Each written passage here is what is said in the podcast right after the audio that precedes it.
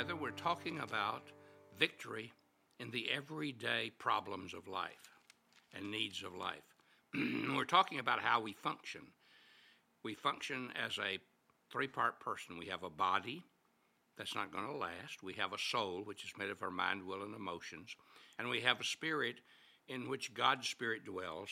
And the Bible says that our spirit will never die. He'll take us to heaven if we're a child of God.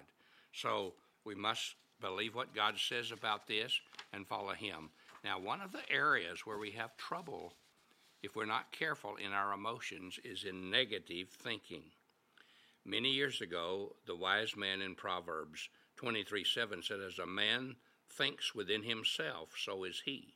You and I are not what we think, we are what we think we are. You see, if we think we are a certain person, if we think we are a certain kind of guy or gal, that's really what we become. We're the sum total of our thoughts, and there's not any question about that. Marcus Aurelius, a Roman philosopher, said our life is what our thoughts make it. He was right. A person is literally what he thinks and believes. His personality is the sum total of his thoughts. You are today what your thoughts, beliefs, and convictions have made you. Now, many times you're not defeated by your circumstances, but it's, it's your thoughts because you, your attitude toward your circumstances is the problem. And what you think about those are very important in having victory. Medical science has demonstrated that it is generally not long hours or hard work that drains our energy so much, it's our wrong attitude concerning work. Mental attitude plays an important part in one's physical condition. Our lifespan, our success or failure. I, in my own life, I came to understand this in my early life as a preacher. I worked really hard, I studied really hard, and I did everything I could for the Lord. I worked so hard for the Lord, and I remember so often when I preached, I would be so tired I could hardly drag myself home. And that was preaching one sermon on a Sunday morning. And then I would come back Sunday night, not even rested from the morning. But then when I learned that God's Spirit really lived in my spirit. I knew that, but I didn't know it really either. And I began to let Him control me from the inside. And I began to ask Him to guide me in preparation and guide me in preaching and be in charge and lead me. And I just turned it over to Him. If there were great responses, great. If not, then it was up to Him. I was simply His instrument. And when I began to do that, the physical weariness was not nearly so great because I was I was under the power of His Spirit. I was not doing it myself. I was not dependent upon myself.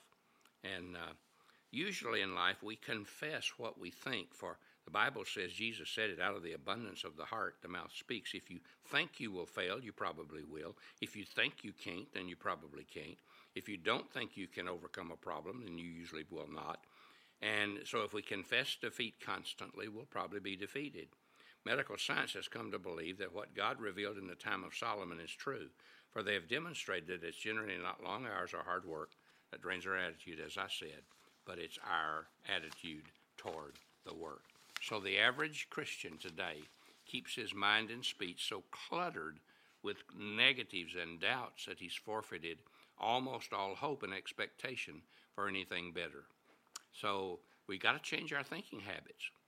We're talking about not being a negative person. Now, let me mention some of the characteristics of negative thinking. First is what I call the poor me syndrome.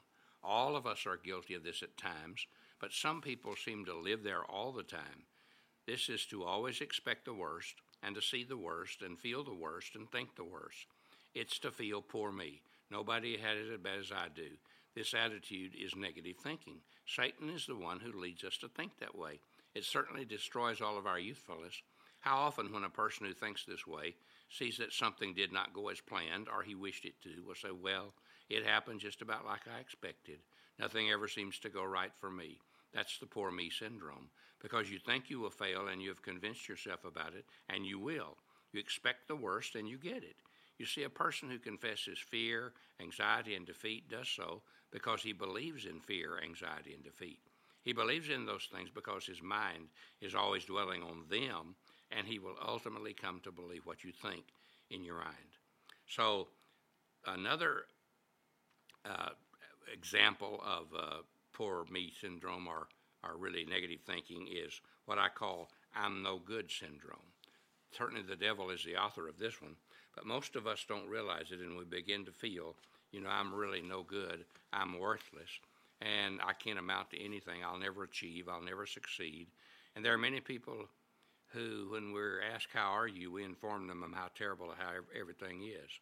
And you see, when somebody says, How are you? that's a friendly greeting. That's not an invitation to give you the problems of your life. And people will quit asking if you keep telling them that.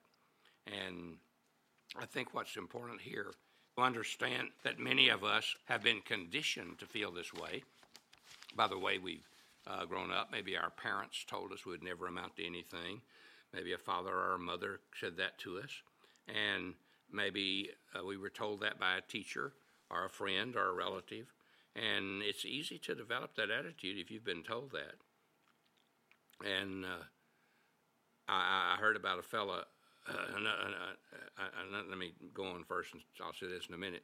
But I think it's important for us to realize that God says who we really are. And that's what we need to believe, what God says we are. And if you're a believer, God says you're a child of the King. He says you belong to Him. He says you are an overcomer. He says you're a victorious person. And He says, I've given you the power to be that. Now, another concept of negative thinking is what I call everybody's out to get me mood. A lot of folks have this attitude. They're very suspicious of everybody. They feel like everybody's trying to do them in, everybody's trying to cheat them, everybody's trying to hurt them, everybody's somehow seeking to get at them. Like the fellow I heard about who went to his first football game, he'd never been before. He was enjoying everything until the first play, and the 11 guys on one side got in a huddle, and he got up and left. His friends said when he found him outside, Why did you leave? Well, I was afraid when I saw all those 11 guys huddling that they were talking about me.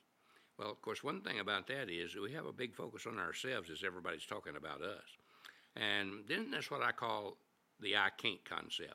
I find so many believers who say, Well, I can't teach and I can't witness and I can't serve God in this and I can't do that. There's nothing that I can really do. I just have to serve the Lord in my poor, weak way. Well, of course, the Lord doesn't want our poor, weak way. He wants us to quit and let Him take over. He wants us to serve in His way, in His power. Do you know a lot of people who say they're too young or too old for God to use? Or they don't have enough education, or they don't have this, or they don't have that. But that's not what God says. He says, I can use you. We can do all things through Christ who strengthens us. Then there's what I call the I dread concept. I hate to go to work today. I hate the thought of going to the office. I'm going to have a splitting headache today. I just feel it coming on. I just dread studying for that test. And is it a wonder that we have a wrong attitude when we enter our life each day with such thinking? And the Bible has answers for us, and we're going to talk about that tomorrow, and I hope you'll be back with me. And remember, just trust Jesus today. Don't think negatively.